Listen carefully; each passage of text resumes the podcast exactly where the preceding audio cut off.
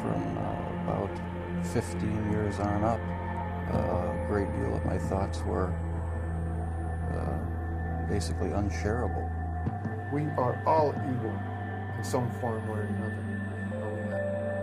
Yes, I am not 100%, but I am evil. My mother was a, a sick, angry, hungry, and very sad woman. I hated her, but I wanted to love my mother.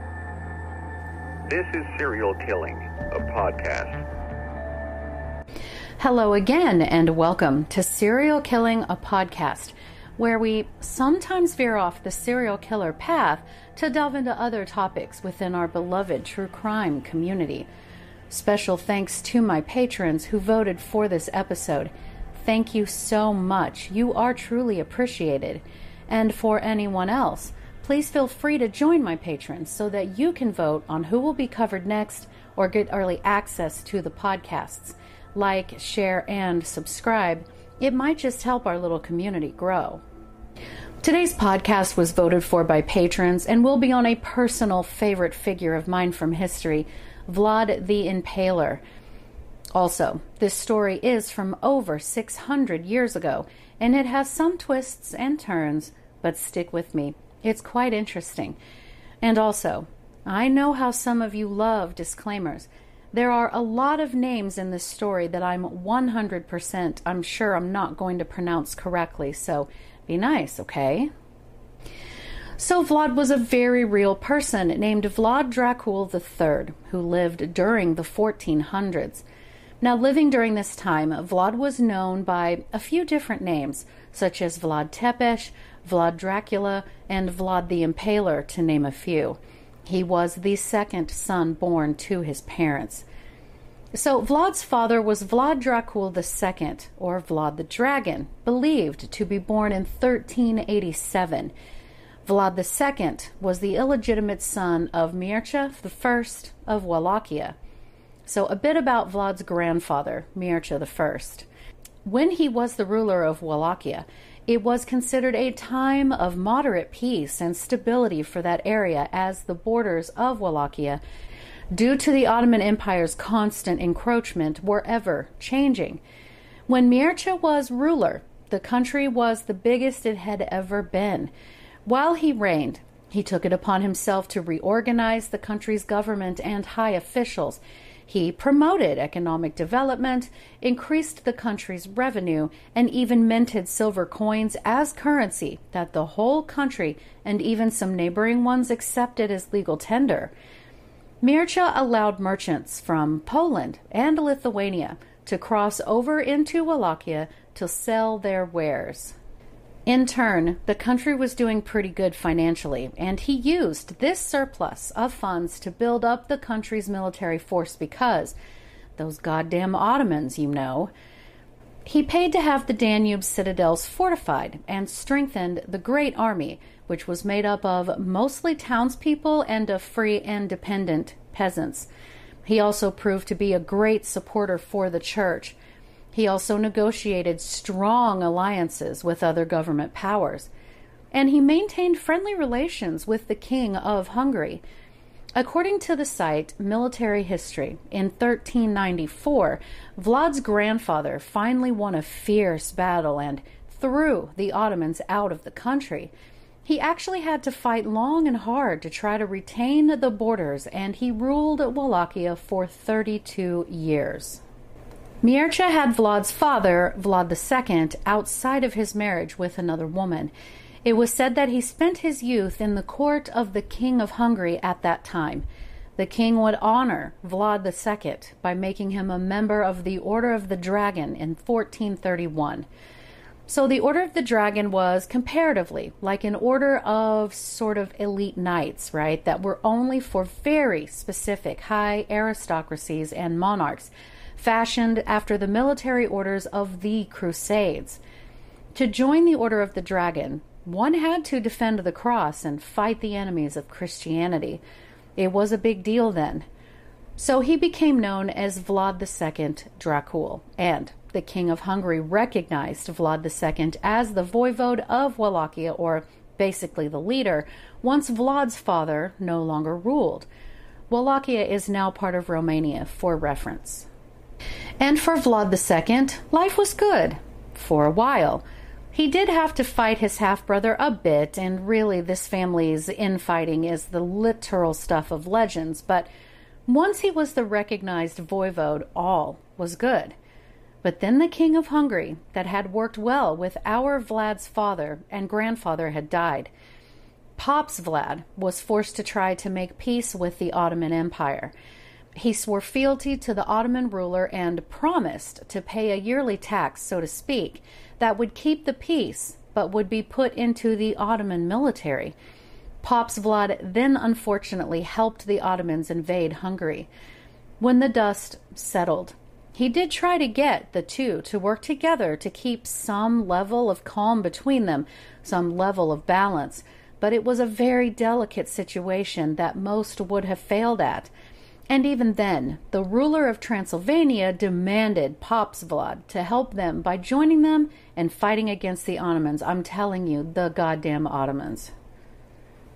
So Papa Vlad married Eupraxia, the daughter of Alexander I of Moldavia. She was not his first wife, but she's the one we are concerned with. Together, they had their first son, Mircea II, then Vlad III, which is our Vlad, and then Radu the Handsome, as he was known. Our Vlad was thought to have been born in kind of plus or minus a year around 1430. At the time of Vlad's birth, his family was fairly well off and he would have had servants and, you know, all of that. His father was busy guarding the Carpathian mountain passes from Transylvania to Wallachia. Vlad took on the last name of Dracul, the order of the dragon, just as his father had. But, as if it weren't painfully obvious, it is important to know that our Vlad was born into a time where there was a lot of blood and war surrounding his homeland. In 1436, when his father was ruling Wallachia and when Vlad was approximately five years old, he was sent to Targoviste, which was the capital of Wallachia at the time, to be educated and taught how to be a knight and possible future leader during his time away. It was said that his mother either died or otherwise disappeared, which would have been a devastating blow back in that time because the children were nearly completely with their mothers for the first 10 years of their lives in his society, and he would have been close on some level with his mother. So, this brings us up to when his father was captured by the Ottoman army in 1442. Vlad would have been approximately 11 years old. To try to negotiate with the Ottoman Sultan, his father traded Vlad and Radu to the Sultan, and in return, his father would be released and would show support of the Ottoman policies and Turkish interests. Now, it was said that Radu won considerable favor with the Sultan, but really no real harm came to either of the boys during their captivity. Then their father had somehow been convinced that his sons had been murdered, and Papa Vlad turned his allegiance to the King of Poland and Hungary against the Turks during the Crusade of Varna in 1444. In 1447, as Hungary invaded Wallachia, Vlad's father and the oldest brother were killed in battle. The king then put one of Vlad's cousins on the throne. Now, Vlad and Radu were finally released in 1448, so Vlad was about 17 years old. But Radu chose to stay with the Turks, and one must know that Vlad and Radu had never really been close. The source material was quite plain about that. Now, when Vlad got back to Wallachia, he discovered that his father had been murdered and his older brother had been tortured brutally by having his eyes gouged by hot pokers and then buried alive by some of the noblemen from that area who supported the Turkish rule. Vlad had absolutely regarded his older brother as his hero, and this would have been very traumatic. The fight between the Christian ruled Europe and the Muslim ruled Turks would now begin to escalate. Vlad Dracul, after living a life that revolved around war and bloodshed, was becoming the merciless and bone chilling leader he has become famous for. And that's all we have for his childhood. But let's explore some ideas. Come with me. Most of us have heard of the term intergenerational trauma. This term refers to the idea that our ancestors or older relatives who went through a very distressing or oppressive event, their emotional and behavioral reactions could ripple through the generations of your family and affect you. It may stem from personal trauma, such as child or domestic abuse, or from trauma that a specific cultural, racial, or ethnic group endured. It's been tied to major events like wars, slavery, the Holocaust, and colonial violence against Native Americans. It might even result from natural disasters like a flood, earthquake, or, say, a pandemic. But researchers are also looking into the possible role of epigenetic changes. The idea is that your environment could cause changes that affect the way your genes work, and these changes could be passed on to younger generations. Epigenetic changes can affect how your body reads a DNA sequence, but they're reversible and don't change DNA sequences like gene mutations do. So, what do people with this seem to experience? Well, there's shame, anxiety, and guilt, feeling helpless or vulnerable, low self esteem, depression, higher chances of suicide, high rates of heart disease, substance abuse, relationship troubles, a hard time controlling aggressive feelings, extreme reactions to stress, and even damaged cultural identity or the sense of belonging to a larger group. So it is reasonable to think about the effect or just the constant stress of war and famine and bloodshed and having to live in this hypervigilant state where the lives of the people you rule over are in your hands, you know, if you care. It isn't a stretch to see that. Perhaps that left a signature on his family's DNA. Vlad's grandfather had to fight, his father had to fight, and I'm sure his grandfather's father and on back all had to fight. That could very well alter your very DNA. And then we have a highly likely feeling of being abandoned with regards to Vlad's father trading his two youngest sons for his own freedom, leaving them helpless and completely dependent upon the enemy for survival when you are a young child. Now, could Pops Vlad have been absolutely torn with his decision and had some strategic plan in place that would get the children back quickly or whatever? Sure. I mean, we'd like to think so. But I doubt Vlad was mature enough to understand that kind of complex forward thinking. Most likely, he felt that his father had abandoned him with the enemy. People who have experienced abandonment might be more likely to have long term mental health disorders such as anxiety, depression, codependency, attachment anxiety, and borderline personality disorder. Other long term consequences affect future generations of those who experienced abandonment as a child. A recent study published in Biological Psychiatry, Cognitive Neuroscience, and Neuroimaging found that the offspring of the abandoned and neglected inherit brain abnormalities that show up as functional disconnectivity between the amygdala and medial prefrontal regions of the children's brains shortly after birth. And as I always say, when you are messing with the amygdala and the prefrontal cortex, among other areas, the outcome can be seriously bad. And let's not forget, right, the obvious favoritism his father showed for his oldest brother and disregard for himself and his younger brother. Mircea II was Papa Vlad's favorite and his firstborn son, who would someday take over his rule. When Vlad's father was captured, he bargained away his two next sons, which would have equaled one firstborn son, to get his freedom. I can't imagine knowing you were just a spare prince of sorts and how that would have felt to young Vlad. Needless to say, this is a pretty strong recipe for a lot of anger, resentment, and feeling of vengeance. So let's continue.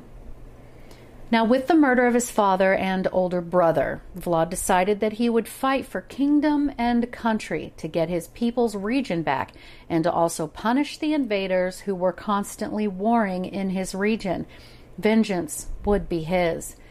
And in all honesty, there were times when he was not successful, even having to fight against his younger brother Radu, who had sided with and was fighting for the freaking Ottomans. But around 1456, when Vlad was 25 years old, he was finally able to take his lands back from the Turks. It was also during these bloody battles when he would use the goriest, most extreme tactics to ensure his continued reign. And keep in mind, during these times, it was already extremely bloody and violent and had been for generations. Vlad Dracul, once he was able to successfully regain power for his country against the Turks, the word spread very quickly of just what he had done to his enemies. Constantinople had fallen, thousands of people were executed. So Vlad, who was now in power, started his reign of terror with the ealdormen who had murdered his father and older brother. Oh, and the torture they endured was just the beginning. He invited them to a grand banquet. He had them stabbed with spikes. The spikes were then set upward while the bodies were slowly sliding down, still twitching. Vlad then invited Turkish leaders to come and try to work out a sort of peace. When asked to do so out of respect, the Turks refused to remove their turbans, stating it was against their religious beliefs. So Vlad made sure they would never again be able to remove their turbans by having them nailed to their skulls. And again, this was just the beginning. Vlad Dracul had whole armies of his enemies impaled on long stakes, the final number estimated at around 20,000 people, then gathered their blood into a chalice and allegedly drank from it in front of the people who would doubt him. He also dipped bread into the blood and ate it while they watched in horror. He would then have the doubters marched up the Argesh River to use as slave labor to build his fortress. The survivors were then later impaled, and the sight of the fields, guys, the fields of decomposing, impaled corpses was so disturbing that it was written that many Turkish armies turned and ran in terror at the sight of them. It was often referred to as the Forest of the Dead. Oh, and Vlad also had his enemies' water poisoned, and he sent diseased people into enemy territory to infect them. Biological warfare at its finest. Vlad Dracul used other forms of torture too. He would bury people in the ground up to their waist, then shoot arrows at them. He would also have fire pits dug, then put wooden planks across the hole. He would then wedge his enemies' necks between the boards, head down, and let their heads roast. He thought up these twisted yet effective techniques to make sure the Turks understood he would do exactly whatever it took to keep them out. Needless to say, Vlad was not screwing around. And so he had been successful where nearly every other principality in the region had been bitterly defeated. He completely terrified his enemies, and they spoke of his evil and disturbing acts. But his allies talked of his absolute bravery and his need to defend his homelands, maintain law and order, as well as avenge the murders of his family. And I want to reiterate that Vlad often had to fight against his own brother, Radu, who had become a traitor to his own people and joined the Turks. Vlad also held merchants accountable for economic bribery, and because of this, his people absolutely benefited. But he was also less than sympathetic to his own people who appeared too lazy to contribute to the benefit of the country. Everyone worked hard for the betterment of everyone, or else. On one occasion, he invited a group of such people to dine with him in a great hall. He fed them, he entertained them, then locked them in the great hall and set the building on fire.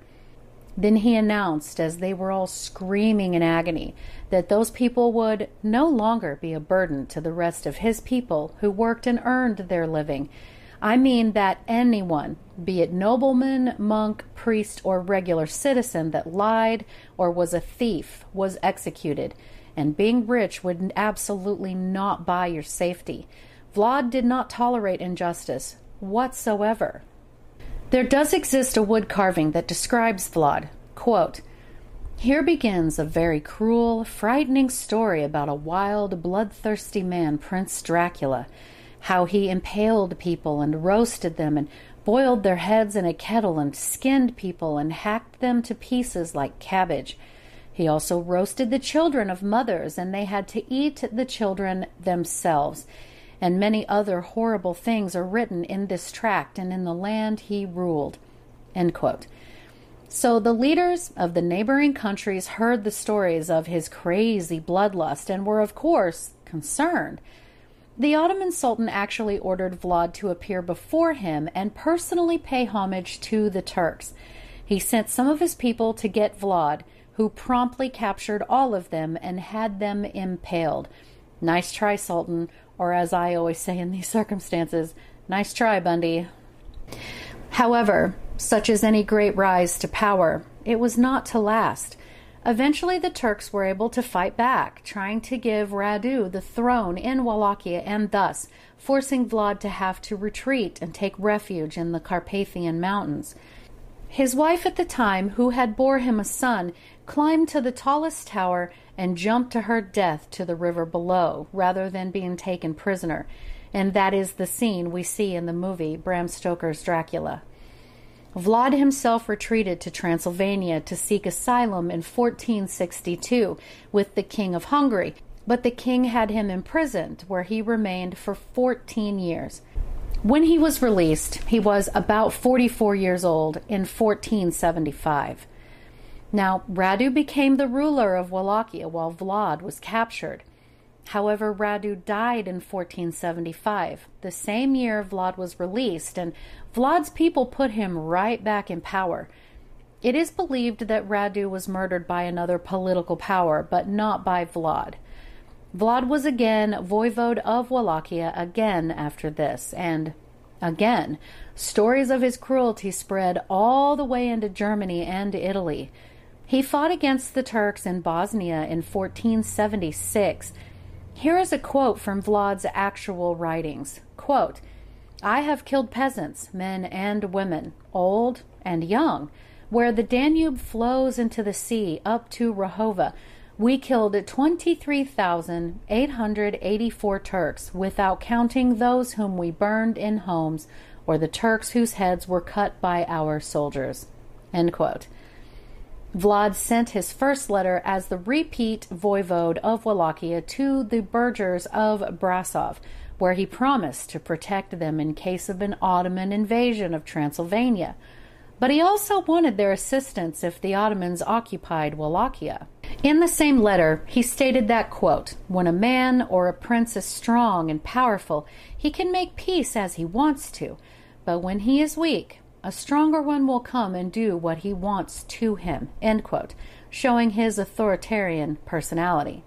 So, between two wives, Vlad had five children, but only one took over his father's crusade, Mihnea. He was just as brutal as his father, but he was not on the throne for long. All of his direct and indirect descendants were officially dead by the end of the 1600s. It is believed that Elizabeth Bathory is distantly related to Vlad, being that her family was Hungarian, Transylvania, etc., of noble royalty, and so on. So the memes of them getting together, gross, honestly. Then, less than a year after Vlad had written the letters asking for assistance against the Ottomans, the goddamn Ottomans, Vlad was marching to battle against them yet again, and he was captured, killed, decapitated and dismembered, his head taken to the Turkish Sultan as a trophy. Vlad's official resting place is hotly debated. It was said he was buried in a monastery church on the northern edge of the modern city of Bucharest, which would have been the tradition during his life. But it has been discovered that there is no tomb there where it was said to be, leading historians to believe that he might have been buried in a different monastery between Bucharest and the Danube, which is closer to where he was killed. The Pope during that time wrote of Vlad's cruelty in his commentaries. Poems were written about him and his unheard of cruelty and justice. One thing remains certain He is considered a hero in his native lands. The locals stated that his cruelty was necessary to restore order to Wallachia. They say he punished criminals, executed unpatriotic citizens to strengthen his government and give his citizens a sense of patriotism. He was considered a reformer who was desperately trying to protect his people from the Turks and was therefore forced to commit horrible acts of violence in an attempt to scare the Turks away permanently because, as we all know, they were exceedingly difficult to fend off. Sometimes he is depicted as battling not only the Ottoman Empire, but also the Strigoi, or living vampires as opposed to the undead, and other evil spirits to protect his people. Vlad Dracul was either in battle, imprisoned, or somewhere in between nearly his entire life, trying to regain his father's seat and control of his native lands. He was heartbroken when his mother died when he was just a child. The value of his life was reduced to a bargaining chip when he was left with the enemy so his father could go free. He also wanted to avenge his beloved older brother's torture and death and held everyone accountable for the betterment of his country. In Romania, his acts are not presented as morbid, senseless violence, but rather a series of rational choices that were meant to strengthen the country and fight against who? Exactly, the goddamn Ottomans. And as such, Romanians love him, historians love him. He is an absolute legend who is still openly celebrated in his homelands. In a poem written about him, the national poet Mihai Eminescu, I hope I pronounced that right, asks Vlad to come back and separate the quote, madmen and the thieves from the good, honest folk and burn them. So tell me, guys, what do you think of Vlad's story? I have always found it really fascinating. I just didn't realize that that the story of Dracula was based on a real person. Well, I found it out in my youth anyway. So, do you think that he was an absolute madman? Do you think that he suffered from intergenerational trauma? Tell me, guys, what do you think?